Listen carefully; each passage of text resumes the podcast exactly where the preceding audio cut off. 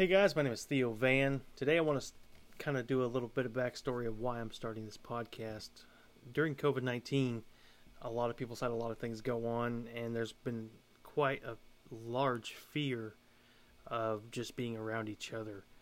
And one thing that we have not really dove into quite enough to me, I feel like, is suicide rates, alcohol rates, just self harm rates in general and the reason that's so important to me is because what's happened to me in my life during COVID 19 is we had a suicide in the family. Um, it's undetermined at this moment, but it it's just hard for everybody. But in doing so, also, uh, we have had we now have the privilege of my grandfather coming and living with us, and we wouldn't have it any other way. We've tried to get him to come with us for quite some time, but now it's more indefinite and he is here with us.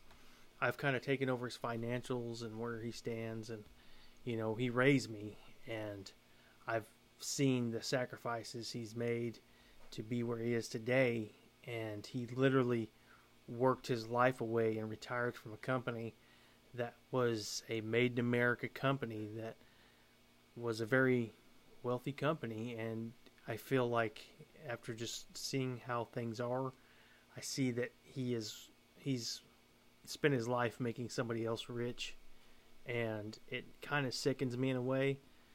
But after looking into that, I've also just noticed I started noticing politics. You know, he lived the American dream, and yet he's having a hard time today.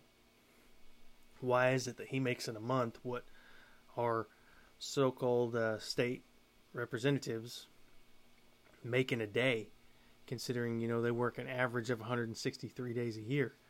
But you know that's just the po- political side of this because I've gotten into politics, and this is something hard for me to admit and try to get to talk to people about because nobody gives a shit about politics. And where we are right now is the fact that the biggest majority of people on either side is actually the side that doesn't vote. So if we want to change, we could absolutely have it because the people who don't vote are the actual biggest majority of America right now. So it's not our fault and it is it is definitely the government's fault that they're not out there reaching for our votes.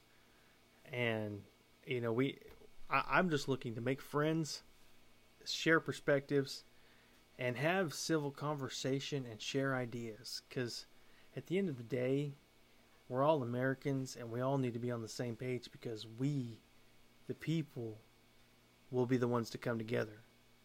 So, anyway, I hope you guys liked this and I hope uh, you guys hear from me a lot and I hope you guys like the page and listen because I hope you join actually. So, anyway, have a good day and uh, thanks.